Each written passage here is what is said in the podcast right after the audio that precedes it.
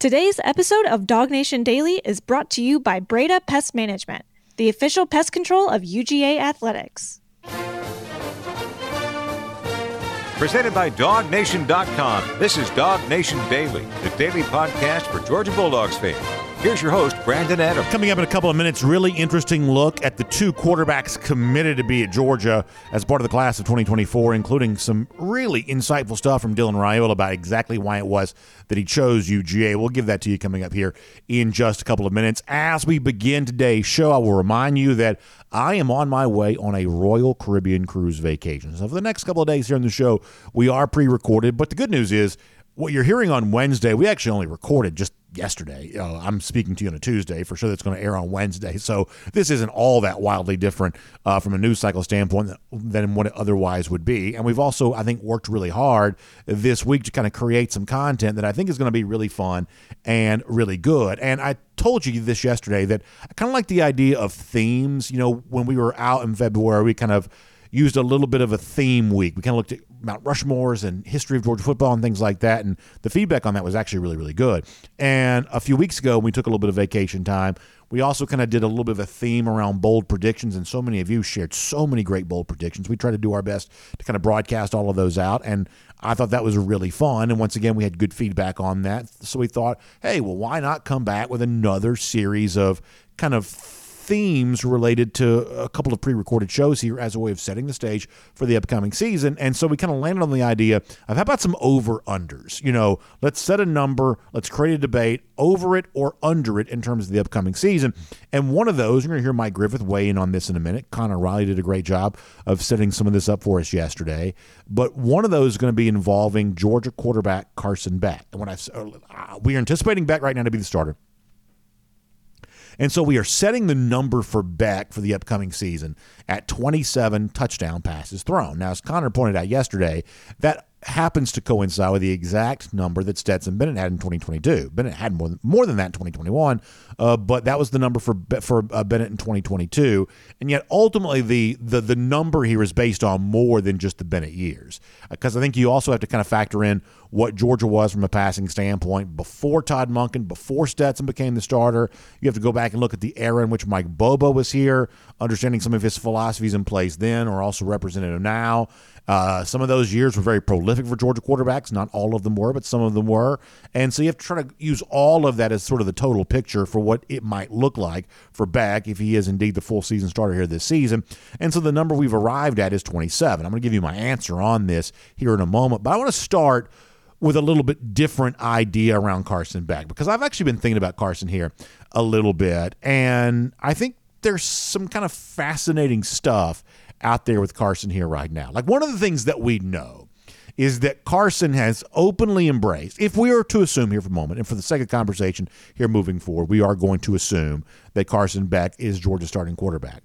The one thing that Beck seems to know full well, the one thing that Carson seems to be very wide-eyed about and open to is the idea that he steps into a position where there is very big shoes to fill, not just because Stetson Bennett was a prolific player, but also because Georgia has won the last two national championships. And the, really the only way in which Beck's going to be judged this year, in, at least in a lot of measure, one of the only ways that Beck's going to be judged is, does he maintain Georgia's status as kind of a national championship contending program? Does he help Georgia go for three in twenty-three?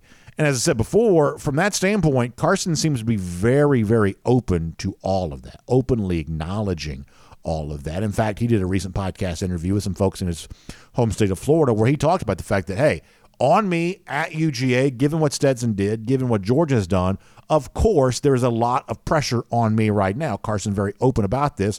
This is what he said recently. There is a ton of pressure, you know, like mm.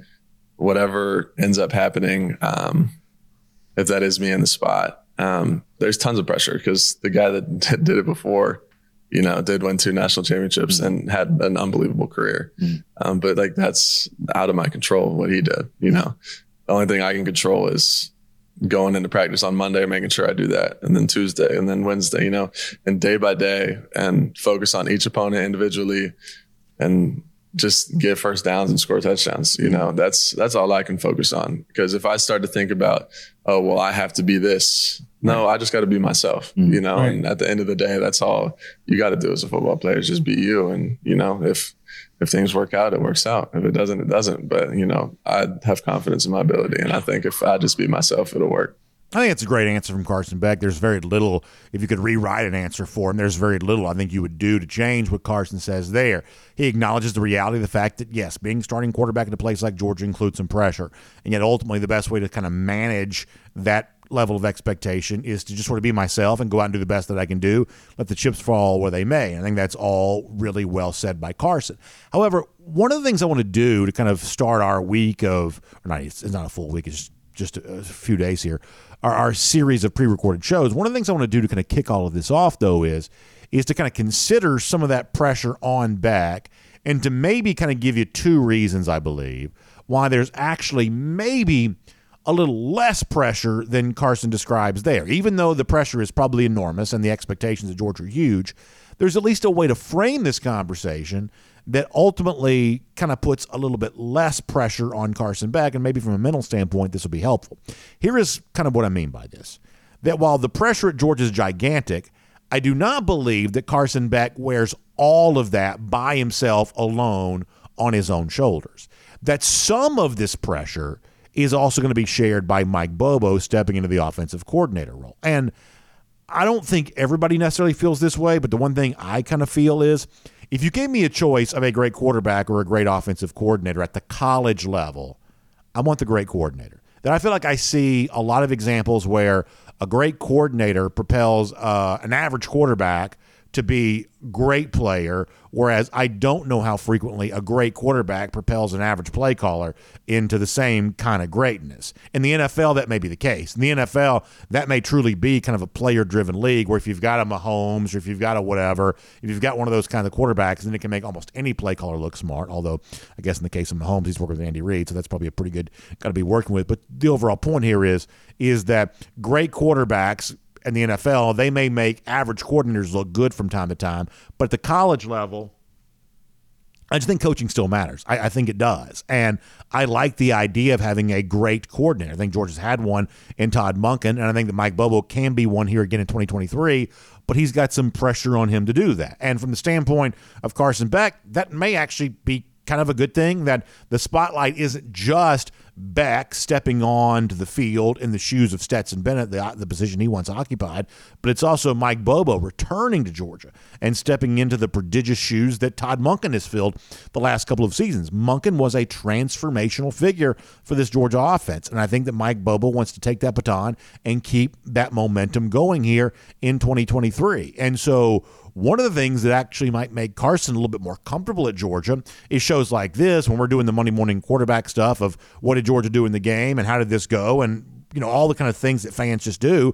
sort of second guess everything that happens on a football field. It won't just be like magnified onto Carson Beck and looking at everything that he does in a microscope.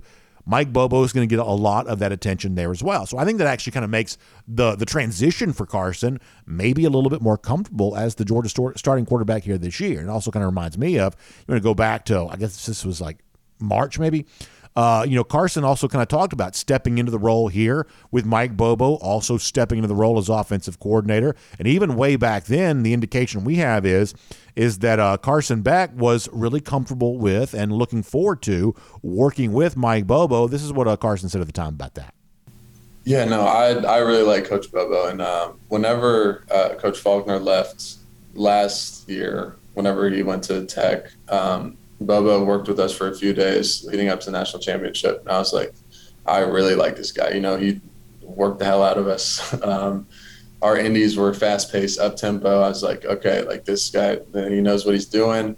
Um, and then obviously when he got named O C, I was obviously very excited about that because it's like in-house, you know, it's not like we're taking somebody from out. So I'm like, okay, we might keep some of the same stuff. Obviously he's going to put his spin on it, um, but not going out of, you know, our organization and keeping someone that has been a part of Georgia for such a long time, you know, um, I really enjoy, and obviously we've met and talked, but it'll, it'll be a lot of fun. And I think our offense will have a new spin on it for sure.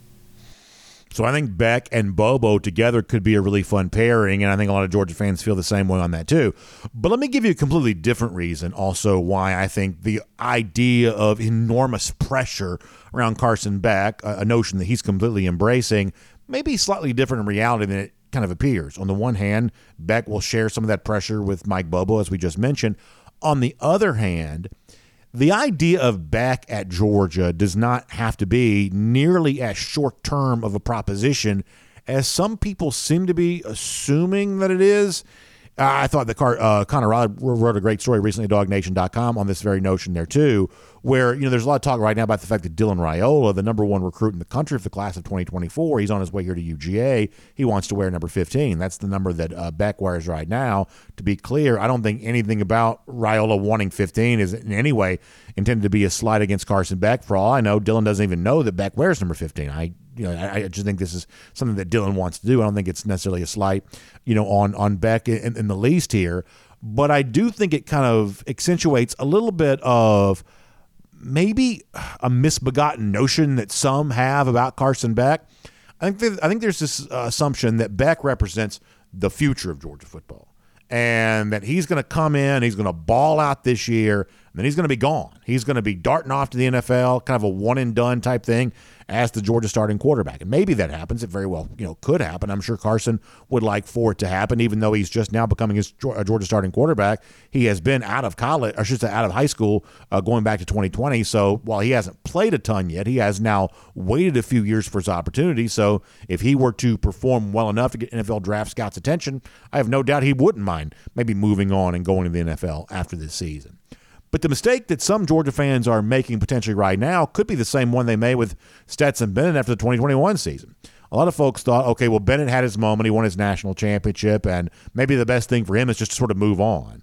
But Stetson Bennett's response to that was, well, why would I move on? I'm enjoying myself here at U G A. And he came back and won another national championship. And I think it's important, you know, for Georgia fans going to keep this in mind for Carson Beck there as well, that while Beck could step up, perform well, and leave after this year, the truth is, is that given the COVID year that everybody got, and given the redshirt year that Beck also got, if Beck wanted to be, he could be Georgia's starting quarterback for the next three seasons if Georgia also wanted that there as well. In other words, from a Carson Beck-centric standpoint, not looking at the totality of the Georgia quarterback situation, but looking at specifically what's best for Carson Beck, I'm sure Carson thinks about this of, okay, well, you know, this is my year to kind of make something happen, and yet I also potentially kind of come back and do more of this if I wanted to. In other words, I don't have to have such a short-term scarcity mindset about what I have a chance to do at the Georgia quarterback position. And the idea of being patient and letting the moment come to him,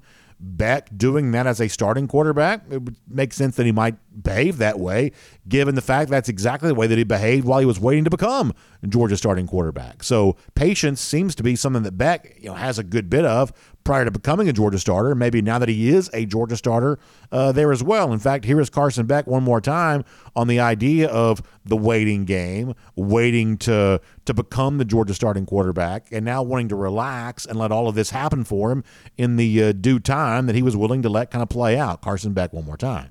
Obviously, I came here for a reason in the first place. So kind of obviously things don't go your way sometimes, like you said, and waiting isn't the first option, as you just clearly stated with the, you know, percentages of people that have left and quarterbacks that have left. But um, for me, I don't know. Like like I said, um, I came here for a reason, and, you know, obviously the situation didn't work out the way I wanted to, but it's not my plan. And at the end of the day, you know, things are going to work out the way they're supposed to. And I feel like, you know, the knowledge that I've been able to gain and watch two really good quarterbacks and Stetson, who have really good two last years, you know, um, kind of just develop underneath that and make sure that when I do finally get my chance that I'm fully ready and capable for anything that might be thrown my way.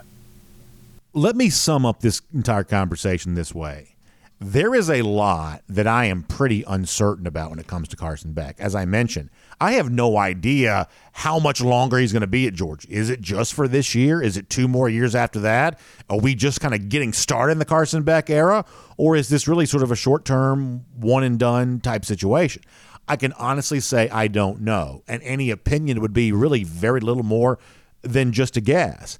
I also don't quite know what, if we were to assume that Beck starts for a full season, what category of Georgia quarterback is he going to go into? Is he going to go into that sort of top shelf category of the very best players at this position? Is he in the group below that of solid starter who maybe didn't quite do everything he wanted to do? I, I'm not quite so sure about that either. I, I think there's a lot about Beck that I don't know. But when it comes back to the question that started all of this, expectations specifically for Beck this year, handling the pressure specifically on him this year, I am more bullish than not. I set the over-under at twenty-seven touchdown passes thrown for Carson here this season, and if I had to answer my own question on that, I would go over that. I would go over the twenty-seven, because while there is a lot about Carson I'm not quite so sure about, there is one thing I am pretty confident in. But the Georgia offense works now. And yes, the architect of a lot of what we see on the field, Todd Monken, is now gone. The the requisite component pieces of all of that, I think, remain in place. You ever hear the, the idea about so-and-so has good bones, you know, like a house is old, but it's got good bones. I think the Georgia offense got some pretty good bone structure right now. I think Todd Monken saw to the to, to the development of all of that, and I think that Mike Bobo now gets to be the the the next in line to kind of manage that. And I believe that the Georgia offense is going to function pretty efficiently here this season. And I believe that Carson Beck is going to benefit from that. So I think the ultimate Beck story is still yet to be written, and your guess is as good as mine about how all of that finally concludes. But in terms of giving Georgia a capable hand here at this spot, and in terms of producing the kind of Uh, prolific stats that Georgia fans have grown accustomed to over the course of the last couple of seasons, I think that Carson Beck is more than ready to do all of that. My name's Brandon Adams, and this is DawgNation Daily, the daily podcast for Georgia Bulldogs fans, presented today by Breda Pest Management. We are happy to have you with us no matter how you get to us today, live on video. Normally it's first and fifteen, DawgNation dot com, DawgNation app. That's normally at nine forty-five. For the next couple of days, we're only going to start at ten. I'll, I'll be back live again on Tuesday, and so we'll get back to the first and fifteen there at that point. But for now, it's Facebook, YouTube, Twitter, Twitch. There at ten a.m., DawgNation dot com, of course, at that same time. And radio noon, Athens Sports Radio nine sixty The Ref, podcasts wherever you find them, Apple, Spotify, everything else in between. Just really happy to have you as a part of the program today, and a big thanks to our friends at Breda Pest Management who make it all possible, the official pest control provider of U G A Athletics. I was looking at some artist renderings the other day. You know, Georgia's about to get a big upgrade to Foley Field, uh, the baseball complex, giving Georgia some much-needed enhanced facilities there for baseball. Got a new track facility at some point in time coming up as well. And all those new buildings, one thing we know about them, they'll be protected from termites and bugs and critters and everything else from our friends at Breda Pest Management. That same level of strength they provide U G A, they can provide for you there as well. And the good news is, when you make the switch to Breda Pest Management, a company that's been in business since nineteen seventy-five with one hundred twenty-five employees working hard all over our market area here, when you make the switch to Breda Pest Management, they're going to put more money in your pocket just for making that decision, because all of the resources, all of the strengths they've developed over the years, they want to allow you to leverage those for your benefit, because you may be working with a more fly-by-night, weaker, less resourced company, and they're just struggling to keep up. They're struggling to keep their head above water, and you feel the effect of that, because year after year you get that letter in the mail of, you know, the cost of service is going up, and it seems like as the cost of service goes up, the level of service just keeps going down. That's a frustrating experience. So make the decision to change all that. Put more money back in your pocket by switching to Breda Pest Management today. Find them online at breda pest dot com. That's B R E D A. B R E D A, breda pest dot com, and you can uh, enjoy the same pest control provider that takes care of all of U G Athletics. Breda Pest Management brings DawgNation Daily to you here today. So coming up in a moment, Mike Griffith is going to join us, and Mike will do what we set up yesterday, the question about the over-under total for Carson Beck, a few other questions as it relates to Georgia football. Mike will answer all of those in a moment, including a couple I did not get a chance to ask to uh, Connor Riley on Tuesday. So full fun interview with Mike Griffith here coming up in just a moment. Also, before we're done later on today, too, uh, details about how you can join us for the third DawgNation Cruise setting sail April of twenty twenty-four. We announced that yesterday. That was so much fun, and we want all of you to be a part of that. So we'll give you more details about that. For now, though, let's go around the doghouse here today. And speaking of quarterbacks, let's just kind of keep that uh, narrative going here for a moment. Uh, Jeff Sentell, who will join us on Friday, as he always does, was out in California last week for the Elite eleven finals, and Georgia was fortunate enough to have two quarterback commits represented there at the Elite eleven finals last week, and I want to give you a chance to hear from both of them. Now, I'm going to invite you to go to the DawgNation YouTube page and watch the full interview with Dylan Raiola. It's worth your time. The full interview with uh, Ryan Puglisi, that's worth your time. But I want to give you at least a little bit of a snippet of this here right now, including what I think is a really fun, cool, introspective moment from Dylan Raiola here, who, you know, obviously is the nation's number one recruit, and it's been a wide ranging, twisting story for him about how ultimately he lands at Georgia. Jeff Sentell asked Dylan, you know, what was the moment you knew you wanted to be a dog? And Georgia went from being a school you were considering to the right option for you. I thought Dylan gave a really good answer to that. So around the doghouse, let me let you hear from Dylan Raiola. Yeah, so I attended the national championship game. Um, my sister went to T C U, and that was how that came about. Uh, but, you know, then I watching them play, awesome, you know, them winning and all that.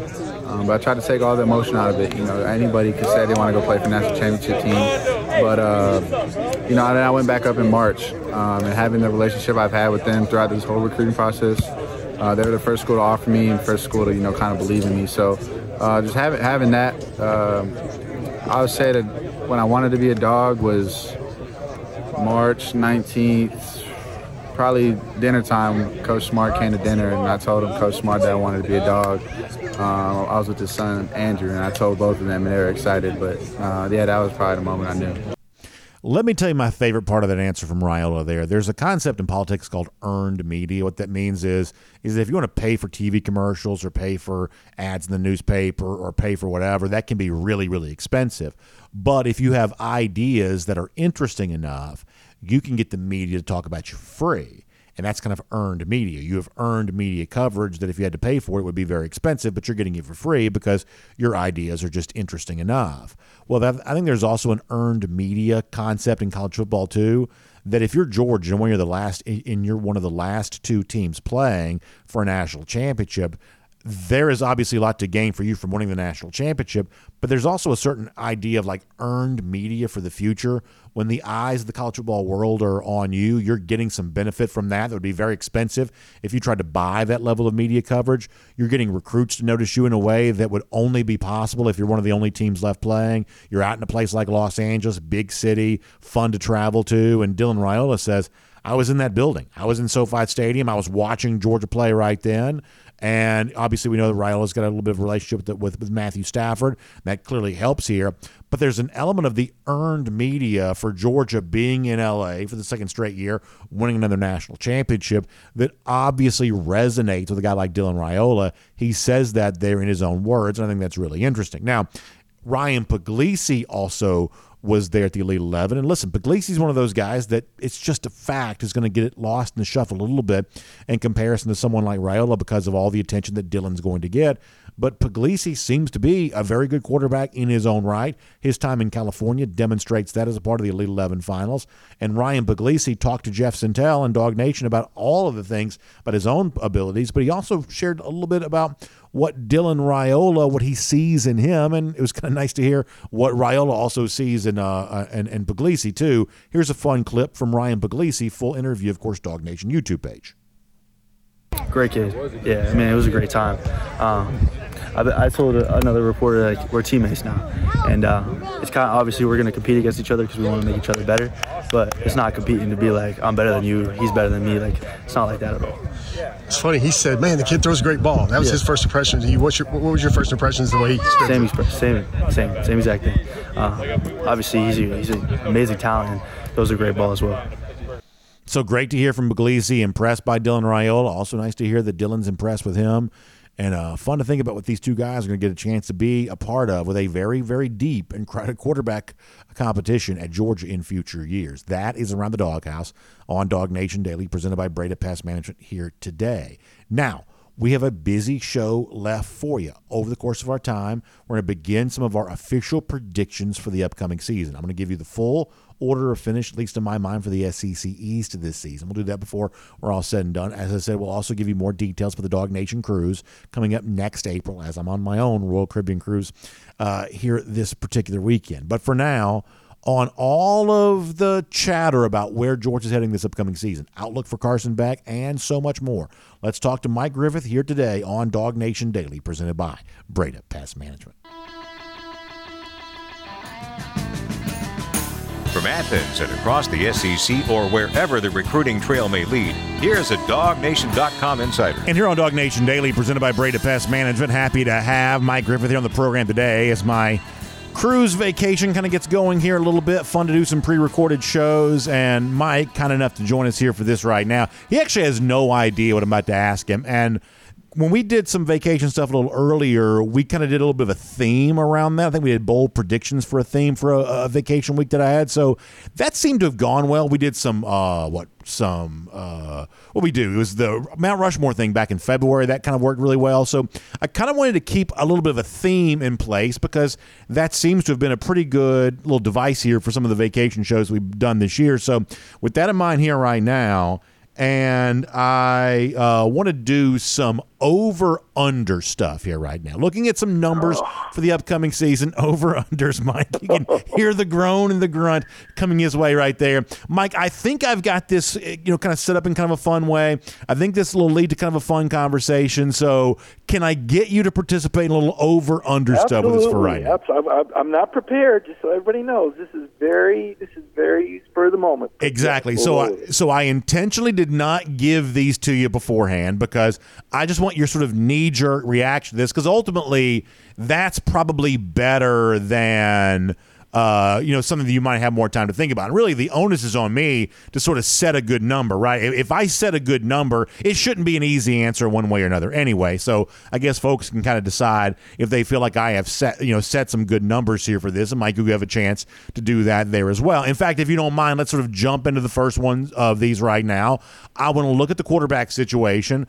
I want to look at presumed starter here, Carson Beck, at the quarterback spot, and I want to set an over-under total for touchdown passes thrown for Beck here this season. Mike, I'm going to set that at twenty-seven. Over or under twenty-seven touchdown passes this year for Carson Beck? Well, we're presuming a fifteen or fourteen game schedule, so I'm going to go with the over on that. Okay, you are. So I wasn't quite sure how you would go on this necessarily because, you know, the number, and I'll tell you how I did this. I went back and looked at the full tenure for Kirby Smart as head coach, including the last two years for Stetson Bennett. Ironically, twenty-seven was his touchdown total from a year ago. He was more than that in twenty twenty-one. You know, Jake Fromm in twenty eighteen had one year where he was in excess of that twenty-seven number. But I also included some of the latter years of the Mike Bobo era, including some of the the, the Aaron uh, uh, Murray stuff, which was obviously, you know, well in excess of the twenty-seven touchdowns. So I tried to get the full picture of what Bobo's been as an offensive coordinator, what Georgia was in its two previous years, what Kirby Smart kind of was pre-Todd Monken, because I think all of those pieces kind of go together to sort of equal well, this. And I wasn't quite sure how you would answer that question, but you well, answered I, over I'll pretty fast. I tell you, I'll tell you why I went over, because unlike Stetson Bennett, Carson is not that sort of mobility. He has mobility to buy time, and he's athletic, but he's not a guy that's, that's going to run sixty-four yards up the middle on defense. He's not a guy that's going to take it around the end and dive inside. I mean, he's going to make some runs, I think, and you know he'll quarterback sneak. But I don't think you're going to see a lot of rushing touchdowns from Carson Beck relative to Stetson Bennett, number one. Number two, because this offensive line is so powerful, you're going to see teams that really have to load the box, and that should create some opportunities on the outside, um, regardless of if it's Carson or Brock, and I actually expect both of them to start games this year, Car- Carson predominantly. But I think that uh, we're going to see with Mike Bobo, uh, I think Georgia's going to be very conscientious of their offensive numbers. They got Raiola coming in here. Um, I don't think he signs until December, right? So you don't you certainly want to make sure you send the message that, yes, there's going to be some offense here. And then, of course, Aaron Murray has had his famous quote that uh, Mike Bobo's going to throw the beep out of the ball. And I, I believe that. So I, I think that's why I went with the over. I like it. So we're off to a good start here, Mike. That's exactly how this game is played. Let's move on and do another over-under, and this time let's look at the rushing situation for George. And I'm going to be a little bit less specific about this one than I was a moment ago, where I specifically set a number for Carson Beck. In this particular case, I'm just going to say for George as a leading rusher, and you can talk about who you think that's going to be. I think most of us probably think it's going to be Kendall Milton, and I'll, I'll leave some room for you to say that. But for Georgia's leading rusher here this year, The over-under is eight hundred forty-three yards rushing on the season. Over or under that for Georgia's leading rusher here this year? Boy, that's tough. That's tough because the intangible is, is the injuries. And, you know, and how Kirby manages the running back. So, for example, you know, Kendall Milton may be the starter, but you're not going to see Kendall Milton carrying the ball twenty-five or twenty times a game when you're playing that September portion of the schedule. Just like last year, you didn't see Kenny McIntosh really pour it on until later. Well, that was by design. Kirby was down on running back numbers. He knew he would need McIntosh down the stretch, and therefore there was no need to really run Kenny McIntosh between the tackles. He was more of a receiver. Um, I think in the rotation of Kendall, uh, Dejon Edwards, um, you know, one of the Robinsons or both of the Robinsons, yeah. I, I eight hundred forty-three or forty-seven over fifteen games. Boy, that is that's what you said a really good line there, Brandon. Thank you. Thank I'm going to go a little. I'm going to go. I'm going to go over. Okay. I'll tell you, and I'll, I'll tell you why. Because just just based on the odds and based on the hamstrings, I don't think both of those guys are going to stay healthy all year, and I think one of those guys is going to have to carry more of the ball. So I don't know which one it's going to be, but one of those guys is going to go over that number. Okay. So follow up on that. So are you? So you're you're right now not ready to commit to a leading rusher yet for Georgia. That's that's kind of why I didn't give you a specific name here for this and just sort of put a number on that leading rusher. Obviously, Georgia had two different leading rushers in both twenty twenty-two and twenty twenty-one. It was Amir, and Georgia's first national championship season was Kenny McIntosh a year ago. So we've seen a different leading rusher for Georgia now going back the last two seasons. Well, and, and with Kirby, I, I think it might have been you on one of our DawgNation calls in the morning. I mean, you know, there was a year where Elijah Holyfield had more yardage rushing than DeAndre Swift. Well, clearly Swift was the more explosive player, but, you know, Kirby, you know, is, is very good about being a fit, as I think Kendall Milton is more explosive than Dejon Edwards. I don't think it's quite that pronounced as a difference as it was with Swift and Holyfield, and, and I liked Holyfield. He was, you know, very, you know, talented guy and blue collar, but, um, but I think Kirby is very efficient with his players. And when you're trying to win a national championship, it's like trying to win a race at Talladega. You got to make it to the final lap. Yeah. And one of the things Georgia's done really well is player efficiency and roster management. This is this is where Kirby Smart, I think, is the best in the business. This is where I think he's a better coach than Nick Saban, is with roster management. So, yeah, sure, could could Kendall Milton rush for fifteen hundred yards? If Kirby Smart really wanted to dig in, yeah. But why in the world would you do that when you have other capable running backs that can take some of the carries in some of these games against Ball State and U T Martin and, you know, some of the lesser teams and blowout games, Vanderbilt? Um, you know, Kirby Kirby doesn't have to operate with numbers. When Trayvon Walker gets picked number one overall, uh, you know, despite not being first-team All S E C, it sends a message to the players. Trust the system. Do your job. The N F L will take note.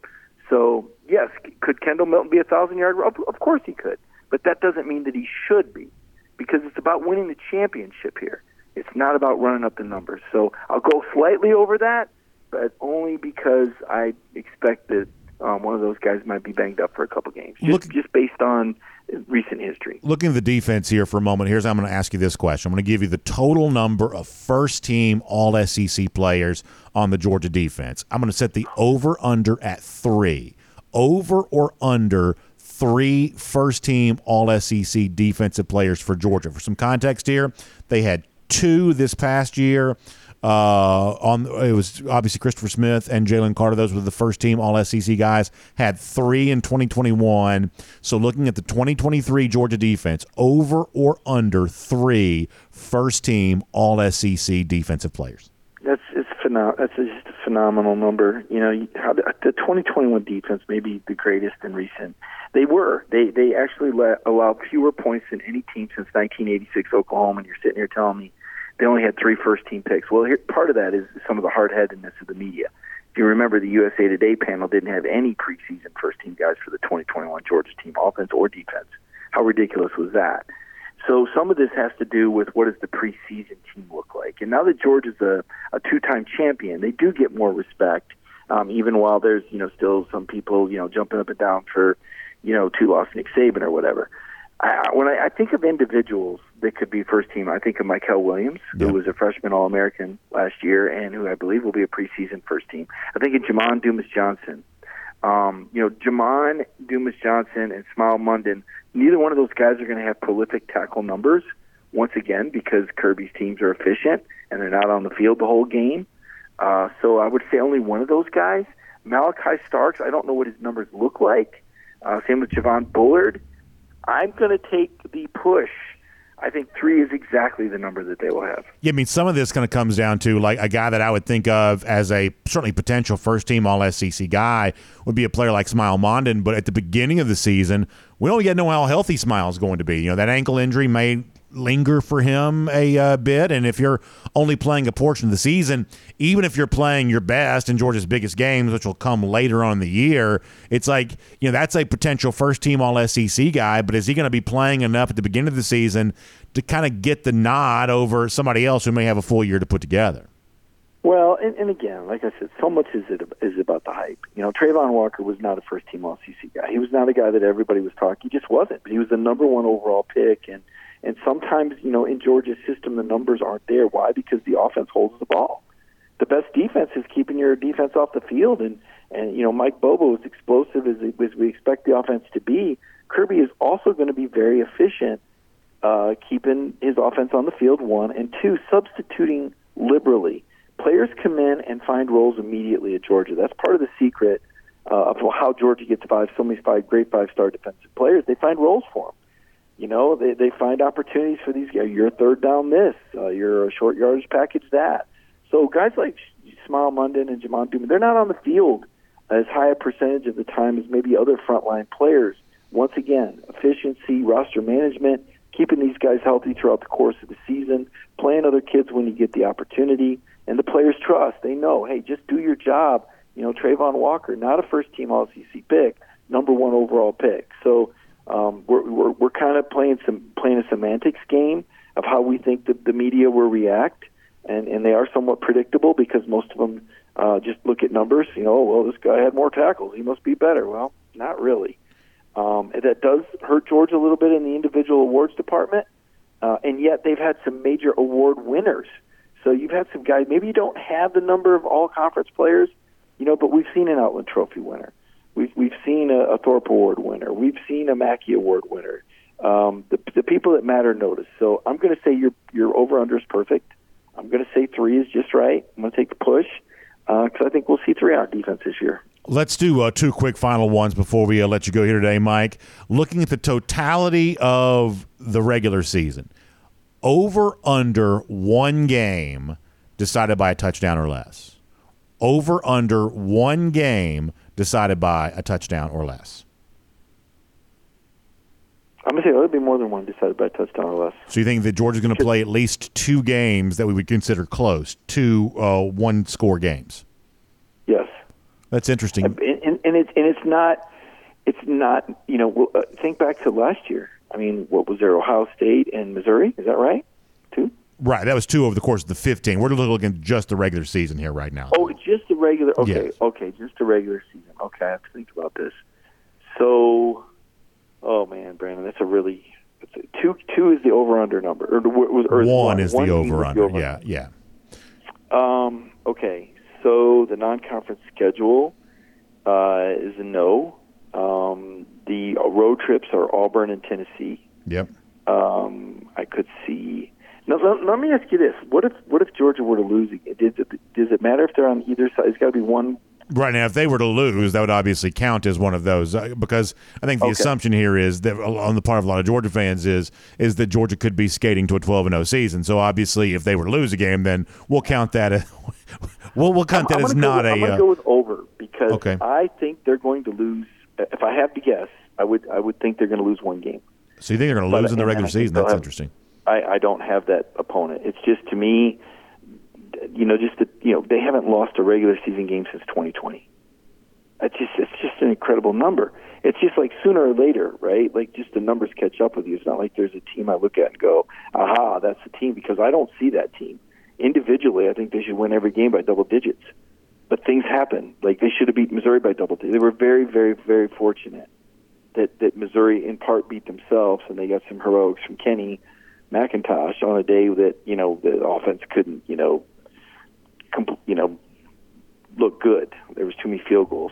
there, there's a lot of intangibles we really haven't figured out yet about this team. We we don't know who their field goal kicker is in terms of, you know, how reliable. I mean, there's there's some givens that, you know, we we'd gotten comfortable. We knew that, you know, Stetson may, you know, play like garbage for three quarters, but we knew in the fourth quarter he was going to play well most of, most all the time, right?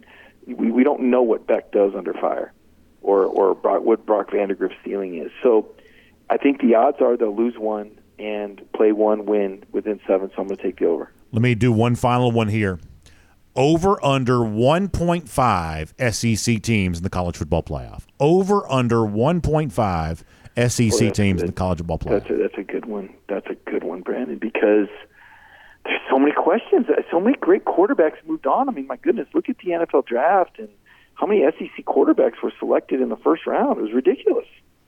So, um, yeah, that's a, that's great. I, you know what? I'm going to go with the under. Okay. I'm going to go with the under. I, I think I don't think the loser of the S E C championship game gets in. I don't think um, because I do think that L S U and Alabama and A and M are going to beat each other up. And when Georgia wins that game, I don't think one of those losers is getting in. So I'm going to go with just one, just Georgia. Mike, it's a fascinating conversation. We appreciate you uh, doing it with us here on DawgNation Daily, presented by Breda Pest Management. I know while I'm gone and enjoying a little bit of a Royal Caribbean cruise vacation, you're going to have a lot of great stuff there at DawgNation dot com. So our audience will enjoy reading that. I'll also tell them they should check out the great interview you did on Monday with Georgia Athletic Director Josh Brooks. And, of course, we will look forward to talking to you back here on DawgNation Daily very soon as well. Outstanding. Thanks, Brandon. Let's take a look around the rest of the league. This is S E C Through. Really good stuff there from Mike Griffith. Love the over-under concept. Going to be a fun way to kind of preview the upcoming season. We're taking a little bit of time this week. I'm enjoying a Royal Caribbean cruise vacation uh, this week, so a fun thing to do while I'm gone. Kind of previewing that with some over-under numbers there. I thought Mike Griffith got us off to a great start on all of that. By the way, speaking of a Royal Caribbean cruise vacation, obviously I'm getting ready to enjoy one, and I'm excited to announce, as we did earlier this week, that DawgNation's also going to be taking a vacation again next April there as well. The third ever DawgNation cruise, and this one going to be bigger and better than anything we've ever done before. In fact, your time to respond to that is right now. We've already had such a huge response. So many folks booking their opportunity to be on board with us as this upcoming year we're going to be on board Allure of the Seas. That's right. For the first time ever, the DawgNation cruise going to be on an Oasis class ship. That means the largest class of ships that Royal Caribbean has on the seas right now. All of the neighborhoods, the, the Central Park neighborhood, the Boardwalk neighborhood, the Aqua Theater on the back of the ship, like so many different ways to enjoy the best of what Royal Caribbean has to offer. Allure of the Seas is going to be amazing. We've only got room for two hundred staterooms on this particular cruise ship, so it's going to be um, it's going to be a limited availability. We've already had a lot of folks signing up for this already, and obviously we want you to have your chance to be on us uh, on board with us there as well as we sail out April twenty-second through the twenty-sixth of twenty twenty-four. That's next spring. You get a chance to be a part of that on board Allure of the Seas. Please check out our website, royal dogs dot com. That is royal dogs dot com for a lot more on that. Boy, I'm excited about it. DawgNation Cruise returning in twenty twenty-four. We announced that earlier this week, and happy to have you on board with us there as well. Uh, that is going to be a great time. Okay, let's go cruising around uh, the S E C courtesy of Royal Caribbean here today. Now, we'll tell you, for tomorrow's show, for Friday's show, and then for Monday's show, I'm going to make some official predictions. We've kind of hinted at some of these. We're going to put them on paper the rest of the week. That means tomorrow I'm going to have my official order prediction for the S E C East. No big surprise about who we think is going to win that. Official order prediction for the S E C West. And then obviously on Monday, we'll conclude it all with our, in the final year of the four-team college football playoff, we'll have our official predictions for all of that too. So we'll do that tomorrow, Friday, and Monday. Uh, that's going to be a lot of fun. As for today, let's give you some S E C through news. I saw this the other day, and I thought this was kind of interesting.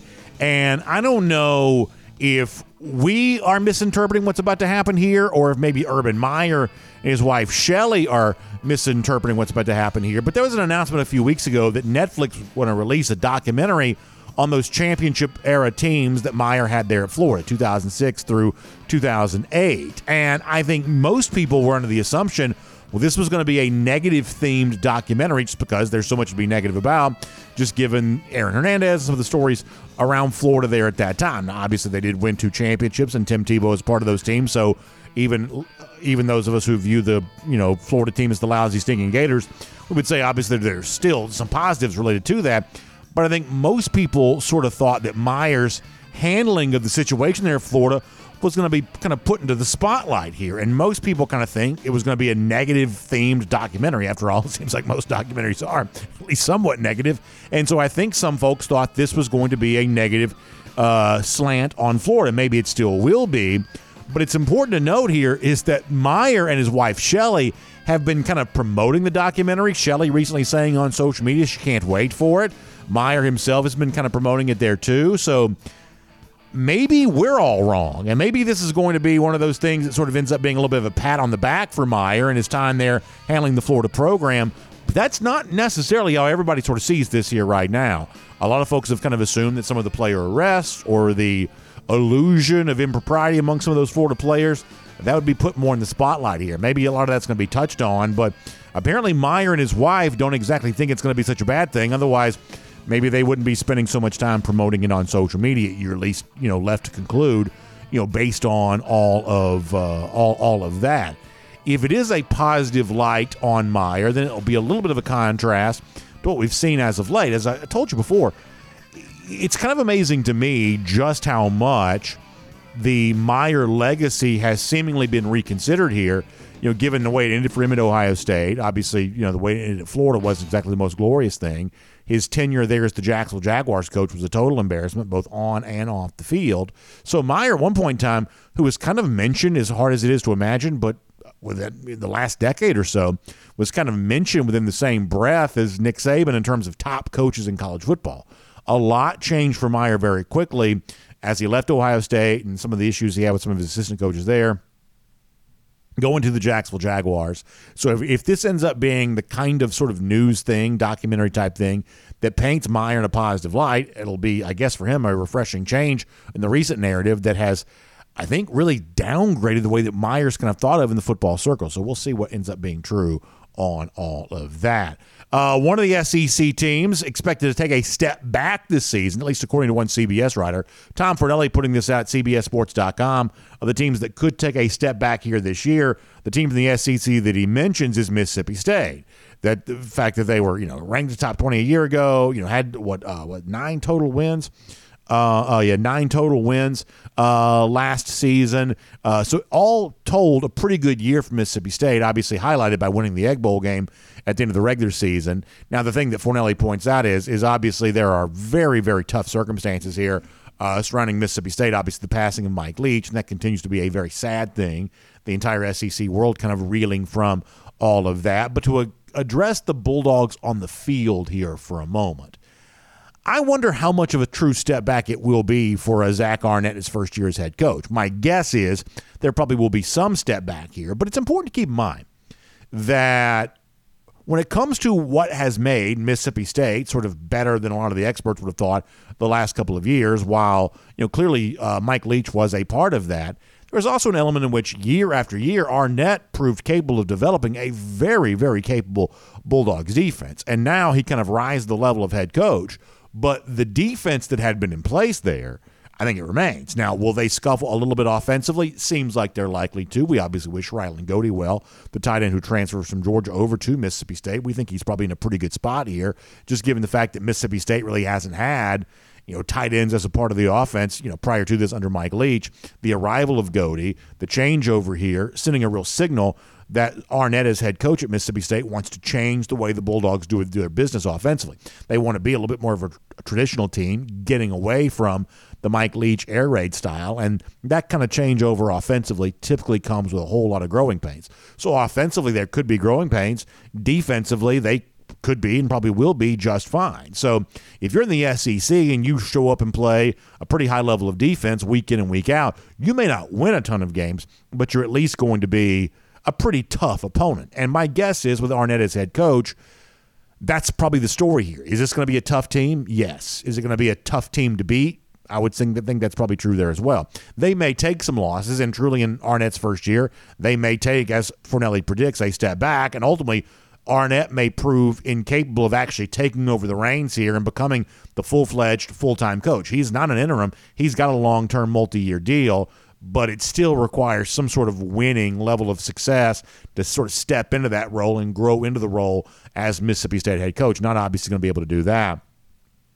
But some of the hallmark stuff that has been in place for uh, for for Arnett since he's been defensive coordinator there, my guess is there is at least some carryover to that with him there as uh, head coach. And then finally, I'll give you this. I saw an interesting story. This is stepping outside the S E C a little bit, but saw where Ryan Day was interviewed recently by E S P N dot com, and the subject comes up of what you might describe as like mounting pressure for Day at Ohio State, and basically, he acknowledges that and talks about the need to win every game there. But there's still a level of spin to this. I don't mean like that in some sort of nefarious way. I just mean is the way in which a lot of this a lot of time this gets painted. And I do not want to be put in a position of defending Ohio State fans because that is not something I enjoy doing. But, you know, Kirk Herbstreit did this, did this the other day. We didn't like it when he did this. The overall tone of this story to E S P N dot com kind of does the same thing where it's sort of Ryan Day versus the crazy, unrealistic Ohio State fans. And as much as I would never want to be caught defending Ohio State fans for anything, in this particular case, I think they are painted in a very unfair light. The idea here is, is that Ohio State has lost to Michigan two years in a row. Is that acceptable to a place like Ohio State? No, it's not. And the way in which the Buckeyes fans get painted is, oh, they're unrealistic. They're uh, un, they're incapable of being satisfied because they expect to win every single game. That's one of the things that Day said in this particular story. But that's not quite right. I think what the more reasonable-minded Ohio State fan, to the extent those people even exist, I think what, what they would say is, hey, we are Ohio State. We have an unparalleled level of resources against most of the teams that we play. That means everybody in the non-conference, but it also means almost everybody in the Big Ten. So in a lot of ways, you begin the year with a bunch of wins already baked into the schedule. So of course there's going to be an extra sort of magnified status to the game against Michigan at the end of the season. And of course, if you fail to win that two years in a row, of course you're coming up short on that, especially when, and this is something else the E S P N story kind of touched on, especially when you're losing it two years in a row for kind of the same reason. You just could not match Michigan's toughness. You just couldn't do it. And Ohio State's made plenty of coaching changes here, including bringing in Jim Knowles, defensive coordinator, but they've brought in, you know, they've made plenty of coaching changes here over the course of the last year or so to try to match the toughness that it felt like they were lacking in that game there against Michigan. So the Day story is an interesting one. On the one hand, he acknowledges there's pressure at Ohio State, but on the other hand, it sort of spun into, a, oh, you know, around here, we expect to go twelve and oh each and every year. But more specifically, what Ohio State fans have said, you're winning the other games just fine, at least, you know, most of these regular season games anyway. But you got to show up and play better against Michigan. And listen, I don't like Buckeyes fans, but in this particular case, I don't think they are all wrong. And I guess, you know, kind of, you know, sort of bring this back home a little bit. I think if you want to live into a future world, twenty twenty-four, twenty twenty-five, when there are expanded conference seasons, you know, larger S E C, larger Big Ten, expanded college football playoff. At that point in time, just winning might be enough because you're playing tougher schedules. You're playing games that from week to week are a little bit more balanced than they are right now, where a lot of teams feast on weak non-conference opponents. Even some of their in-conference games are pretty weak.